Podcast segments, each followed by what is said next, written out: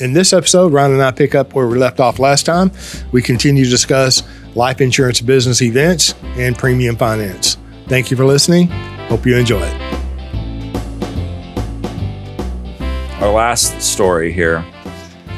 I forget. I think I maybe a client sent this to me or you brought it up. Uh, I don't know how it came about. I think no, no, you found it because I found it the day before. yeah, yeah. All right. So the title is. and I, this happens to be in the Center Square, some publication. That, I think that, it's a but that's an article referencing the original article, isn't it? that or it's a syndicated article, Oh, which I think is what's the case is. So the title is Indiana Life Insurance CEO says deaths are up 40% among people ages 18 to 60. Working class ages. Yeah. Yeah. So, uh, and a company that operates in the IBC world, a name that some people will be familiar with, is from, is, uh, should we say the name of the company? Does it matter? It's a article. They're just based in Indiana.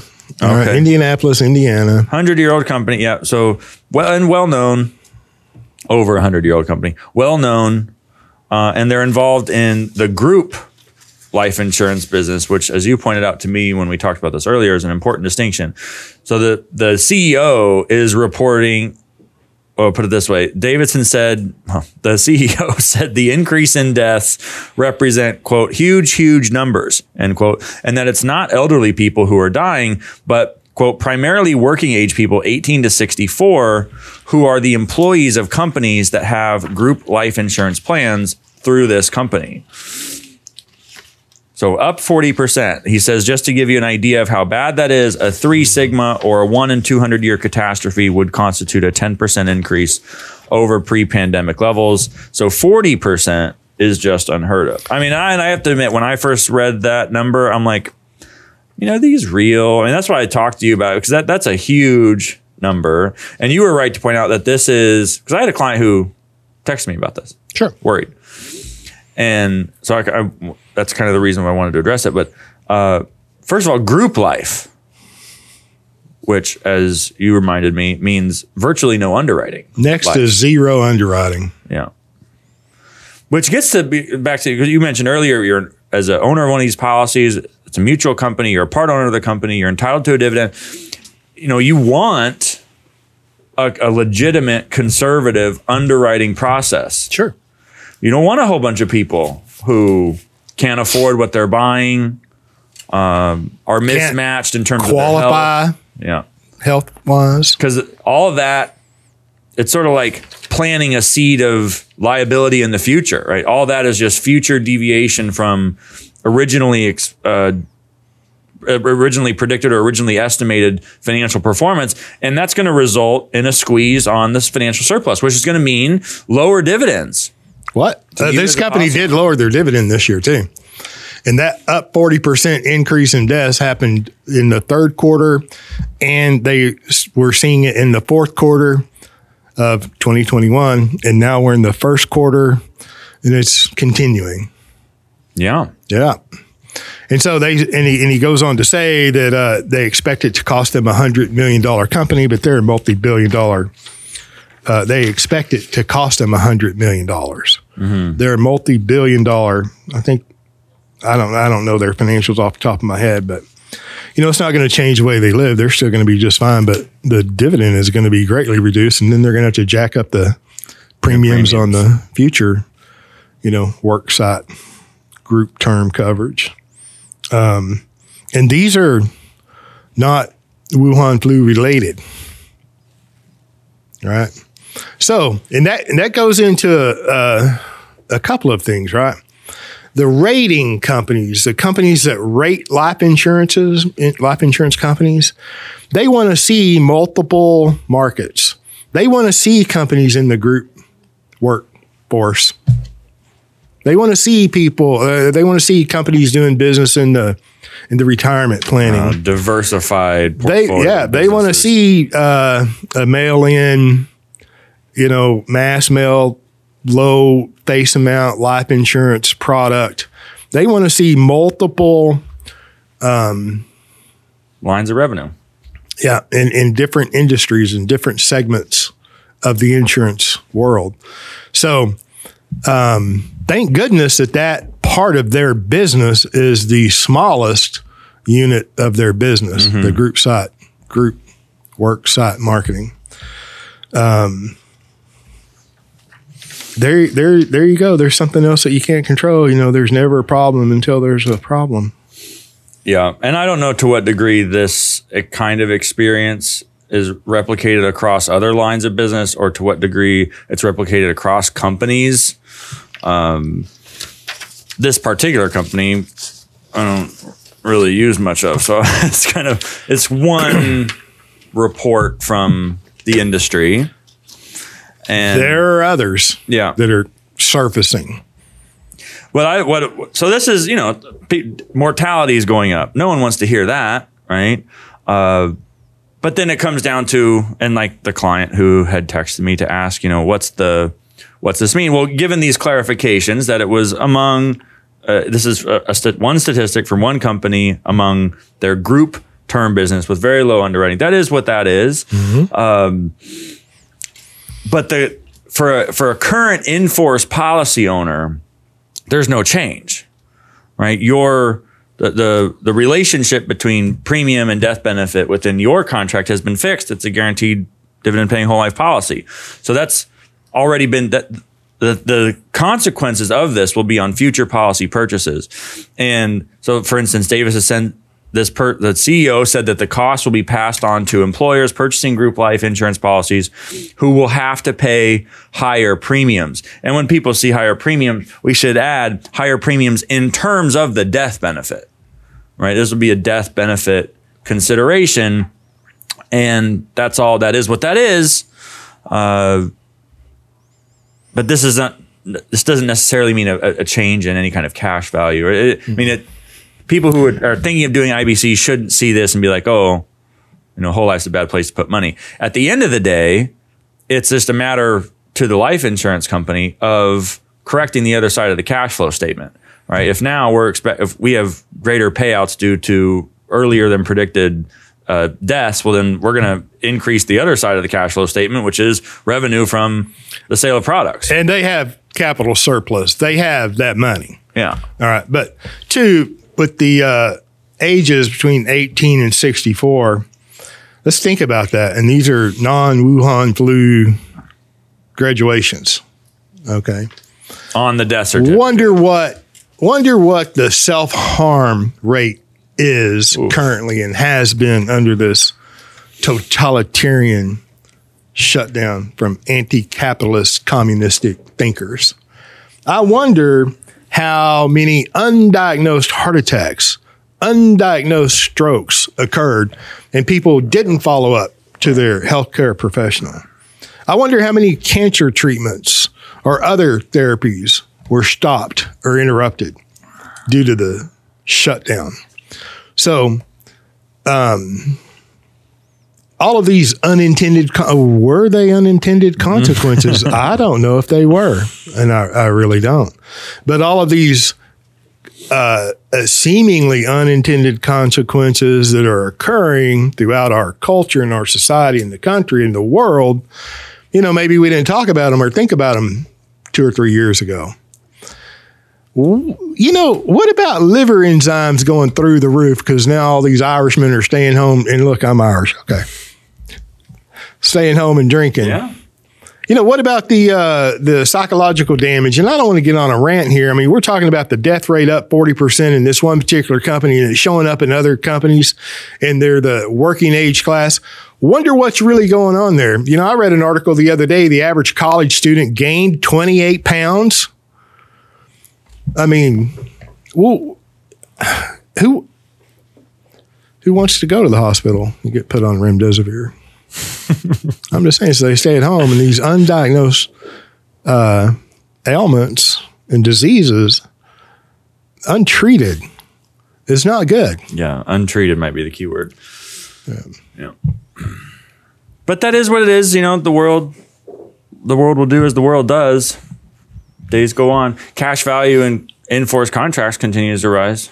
Yeah, whatever the world's doing, it's okay to do something different. Whatever they're doing, that's a red flag. That's a marker. It's like, okay, yeah. Well, and you notice too, there's this alleged conversation about the the Fed board of governors is going to turn more hawkish and they're going to raise it. I'm like, okay, yeah, sure they are, but two, who cares? And but it's all over the media because any uh, Sure. any word out of place from the Fed causes markets to move, and that affects everyone's 401ks and tax qualified plans. And it's like, yeah, I mean, I don't really care. I mean, at the end of the day, it's unfortunate. You don't want anybody to go through financial stress and so on and so forth. But it's also unsus- what, what's been going on for the last 20 years unsustainable. So something's going to happen at some point. What? And do you know, I wouldn't be, it, it wouldn't hurt my feelings if it was like an 80, 1980s kind of deal where interest rates did go really high and I had access, like Nelson did in the 80s, to all this capital. Between five and eight percent. I was like, wouldn't hurt my feelings one bit. I know I don't wish that on anybody. I don't wish financial ruin on people. No. But you know, it wouldn't hurt my feelings to look at a whole bunch of clients from over the last four and a half years who are in the same position, who are in a high interest, and who cares what the interest rate environment is? This would just be an added benefit. You can access the money yourself more affordably than somebody else can if the capital is even available, right? in, the, in these liquidity crises, when all these banks just, who cares? The interest rate's beside the point. They're not going to lend anyway, right? Well, now, now you have access to some capital that If you've been paying a high premium. if you yeah that isn't a loan from the bank right you would just be cashing a check right so it's Wait, so it kind of speaks to, you know, very common once somebody embraces the idea of becoming your own banker and then takes action and gets past the conversation and writes a premium, therefore immediately starts accumulating capital. You know, it's like, what do I do, James? Now, what do I do? I, I spoke with a client the other day that he called and substantial premium, relatively new. And He's like, James, now what? I'm missing something, man. What? How do I make this better? And it's like he mentioned you, you can tell what they listen to by the the terminology and the words that come out of their mouth. And uh, he's like, that doesn't even make sense. And I'm like, of course it doesn't. Listen to what they're saying. Just step back and think that through. Yeah. Um, the idea is very common that, you know, once I have started, once I paid a premium and I'm accumulating capital, that I have to immediately go collateralize that cash value to go mm-hmm. do something else, which it may be in every situation and everybody's individual position is in, in their activities, endeavors are different. But that is not the case. You know, I've seen and heard people saying, well, you got to have every dollar outstanding in a loan that you have available in loan value. That's hogwash.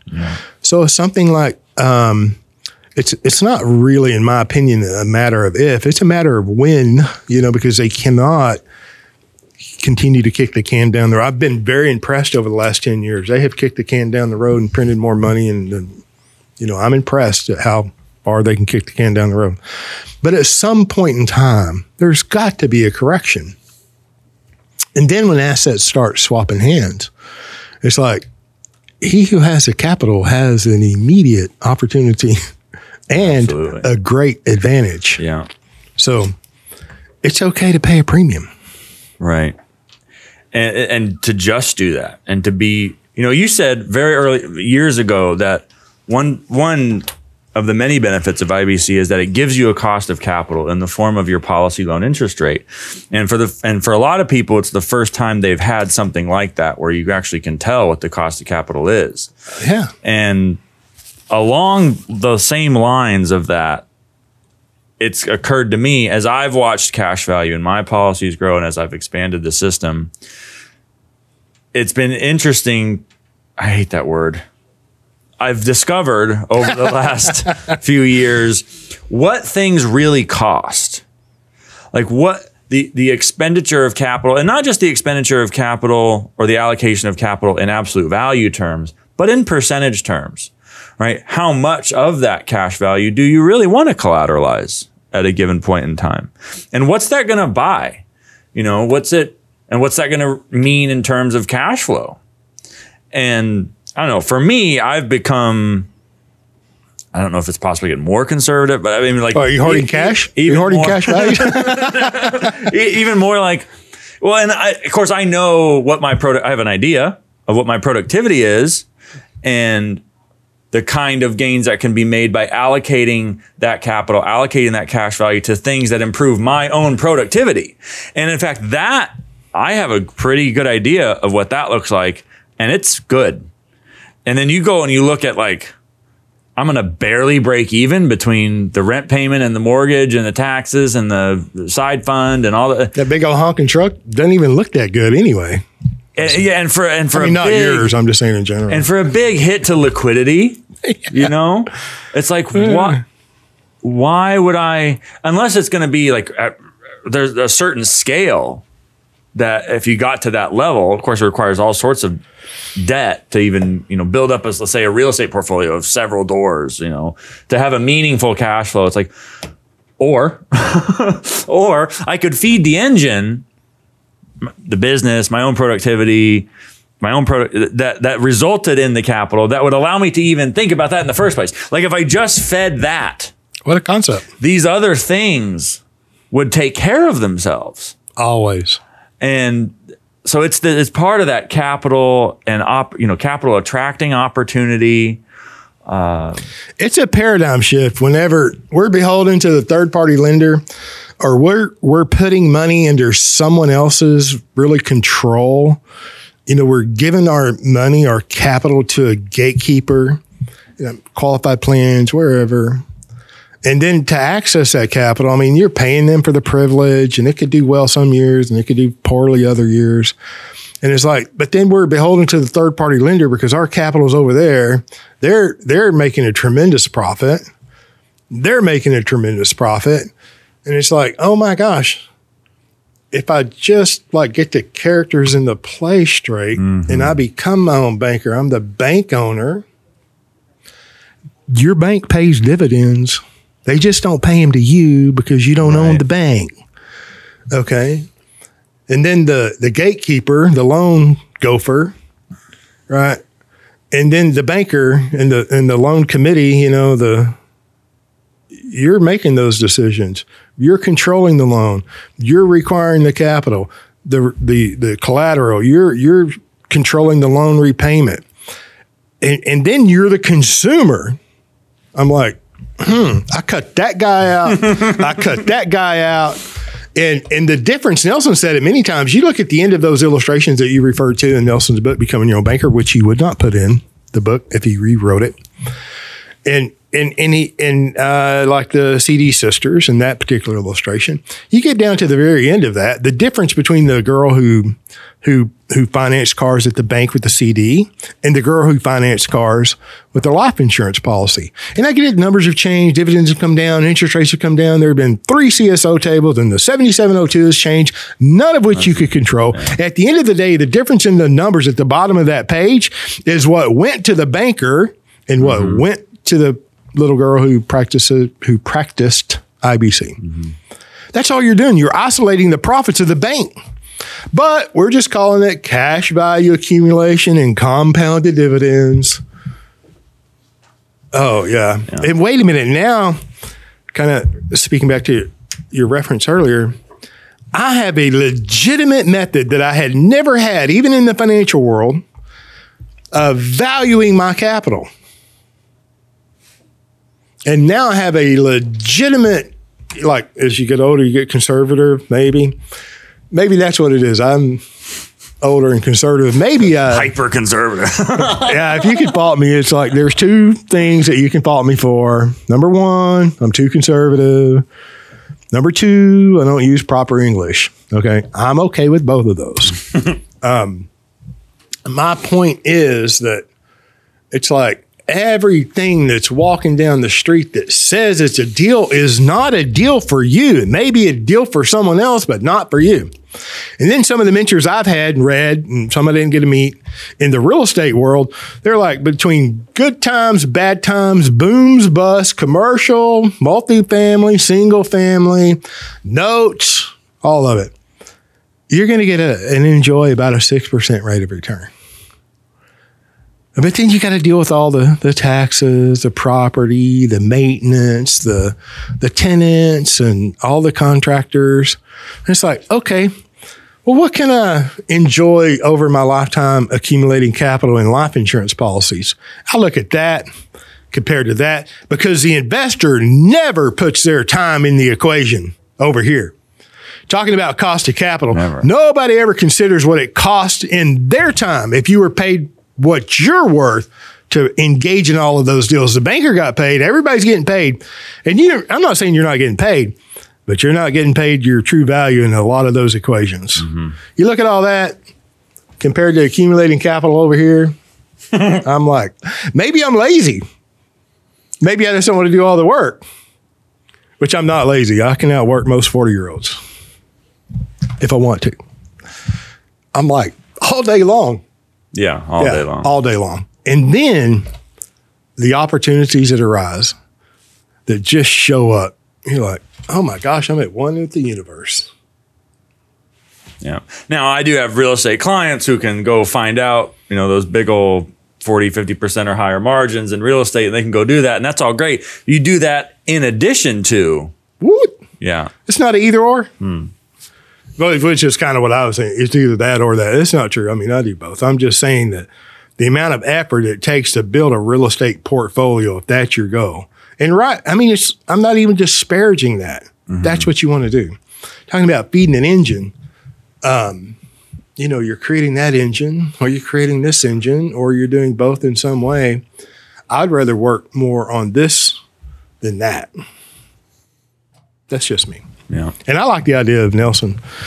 You know, and, and I got to say, I'm into, I've re- told myself I want to do this more and more, more often. Is that Nelson's book, Becoming Your Own Banker, is now available on Audible. It hasn't been uh, until the last several months. Go to Audible, download Becoming Your Own Banker. It's not, my encouragement is to still buy the books, keep the books so you can flip the pages and highlight them. But get the book on Audible, Becoming Your Own Banker.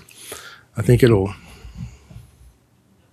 it'll be good for you, my opinion. Okay. And then one last thing too, we talked about I had that client who was doing debt repayment earlier, and whenever we, whenever that happens, it's always auto debt or credit card debt, or nobody ever lumps in the mortgage debt. For some reason, mortgage What? debt is like this special class of debt that people don't think of as debt, and I can't help but continue to go back to it's like the worst debt. Like it's so costly. I mean, just a quick amortization table. It's like OMG. I mean, the principal of the of the note is you're going to pay twice.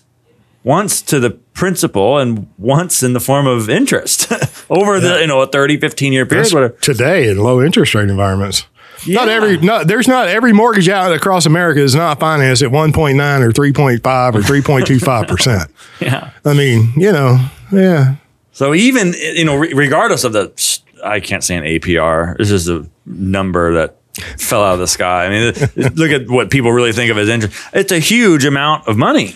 And so the, the, in talking a bit, little bit about like learning what it really mean, what things really cost without all the debt, without all the, you know, finance everything, 1% down, 5% down to really, you know, to take a policy loan to go buy a house in cash.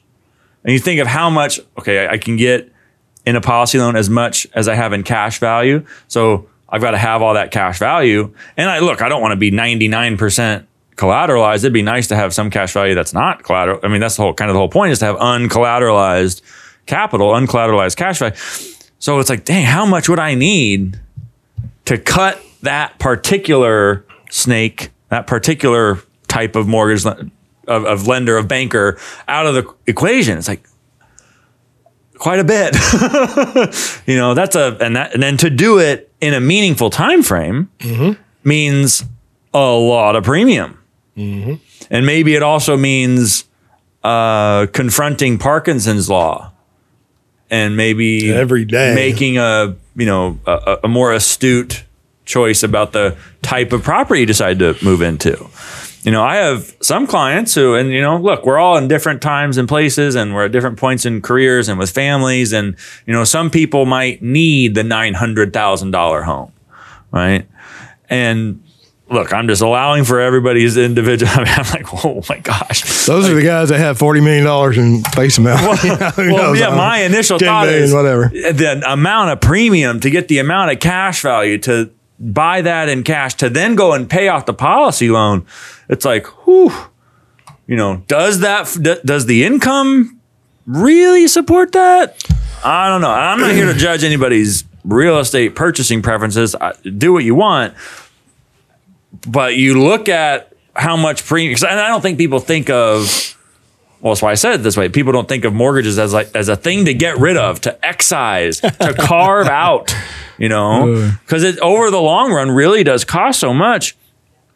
And I don't know. I look at especially I get some young people my age or younger, and you know they've got a house, and I'm like, dang. And I think about like what it would be for me. I mean, I rent right now, and it's not a secret.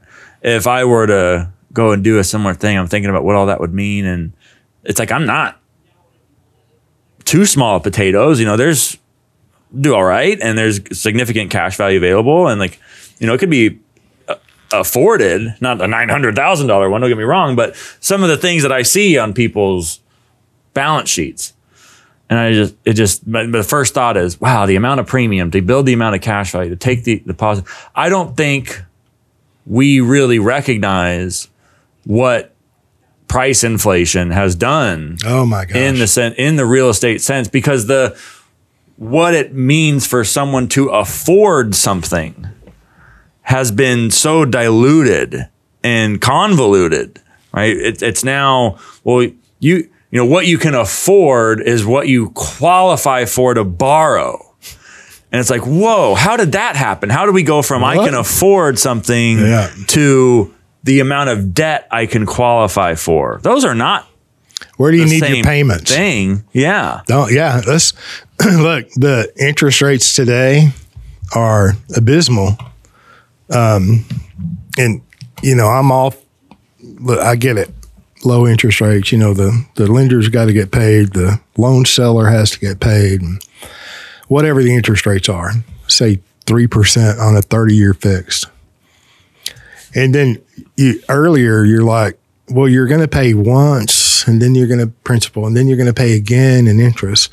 So look at that time period or any other time period, and now we're talking about north of fifty percent by volume. Yeah. Let's don't jump over the rate versus volume, and then um, in the infinite banking world, you see some of these. I call them Franken. I have called them Frankenstein policies, where these god awful structures to try to get an artificial head start on becoming your own banker and the contortion that you have to do to a policy to make that happen um, it, it serves no one but the promoter It doesn't serve the consumer it doesn't serve the life insurance company because the the the persistency rate how long a policy stays on the books is not going to be good hmm. therefore it it doesn't help anybody who's an owner of the company I mean, it's like you you can't go right doing the wrong thing. you know, you just you can't. Yeah. So I told you recently about a unique case, current client. They had a just unexpected windfall and wanted to transition that into policies. And at, they were paying, they already are paying a substantial premium proportionate to their cash flows. And there just wasn't room in those contracts. So we had to a get conversation with the underwriter. had to yeah had to expand the system and i played around you know we i have a from you from nelson from just my own experience a fairly set way of going about how to think about policy design you know long dated level term a bona fide pua you know all the company selection non all that stuff that goes into that. But i try to challenge it too. And when Sure. you get a when you get a unusual kind of case where there's a, a one-time windfall it's okay well let's go play all right? So i played with a couple different designs including some of those that we talk about that others give a lot of yeah, you got to. to. So we're not impervious to the noise. You got to go back and just say, well, maybe it'll work in this in this situation. situation. yeah, and then and then I do that, and it's like no, you know, No. where it, it, it's in a sense extracting value from the client yes, that they otherwise would have got had they gone with the more it, but that doesn't be necessarily become apparent to the client until over time. Then it becomes apparent. oh yeah See- years down, or if they ever knew, Yeah. you know, and and pretty wild, wildly different methods of going about this particular case design depending upon the company and the contract. I mean, people, this has never been said before on the internet that Uh-oh. the terms and conditions of the particular whole life policy of that particular contract can affect the funding. It can affect, it can inform how much somebody pays, what the structure of it will be. It certainly can affect the amount of death benefit that is being called for, which could have suitability complications or human life value complications. I mean, there's really a significant degree of variety. Yes. And yeah, yeah.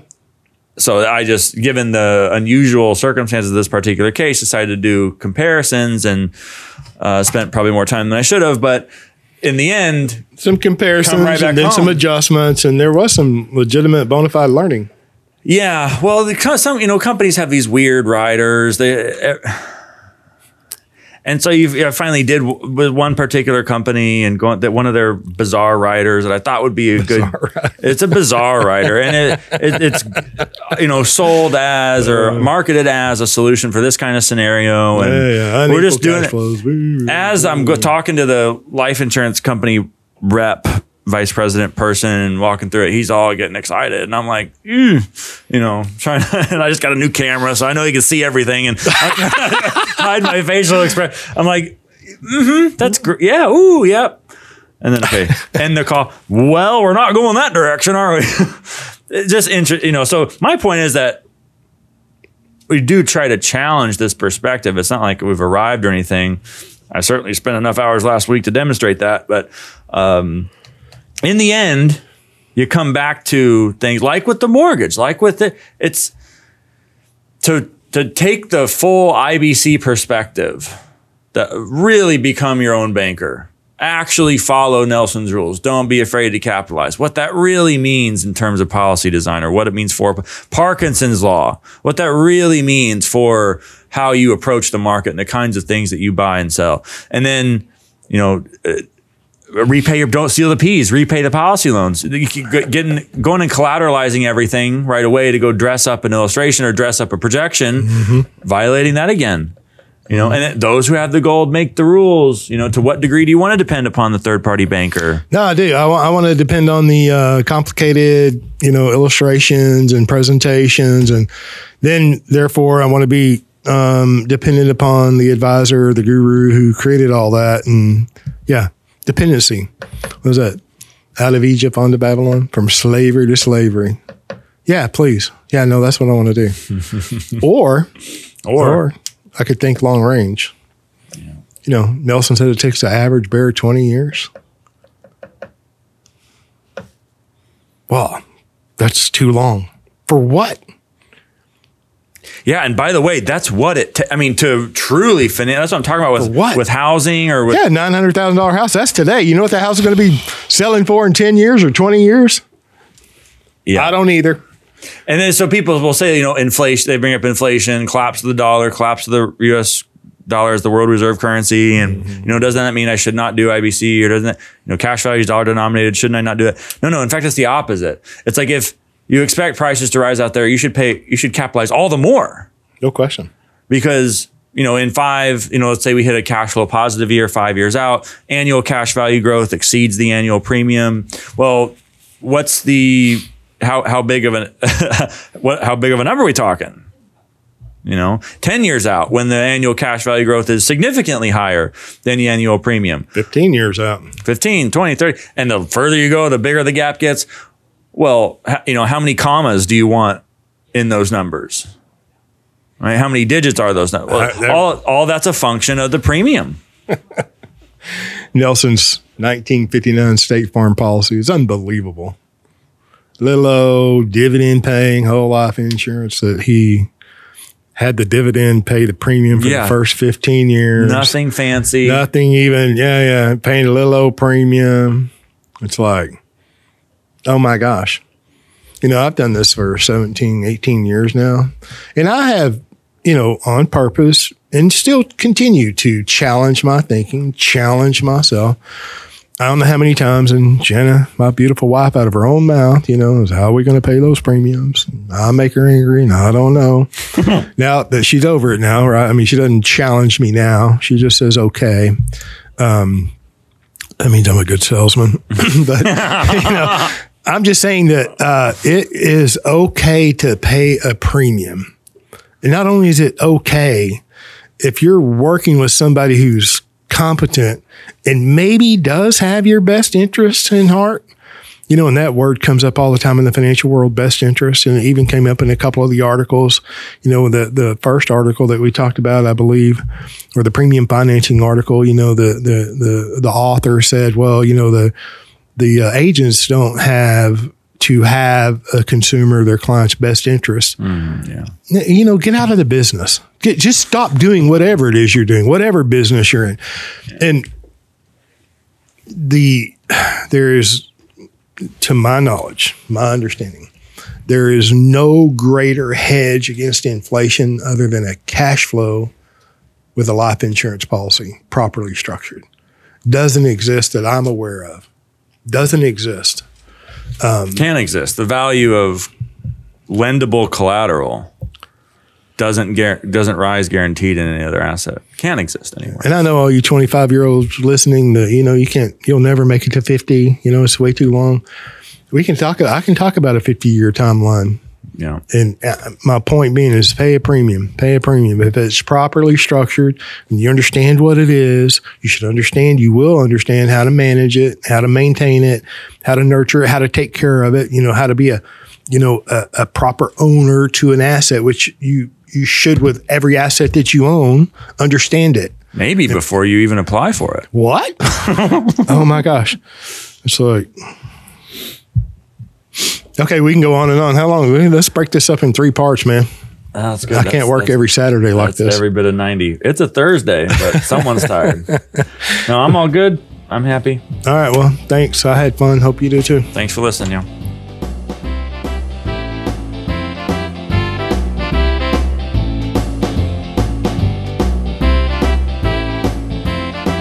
Thank you for joining us on the Banking with Life podcast.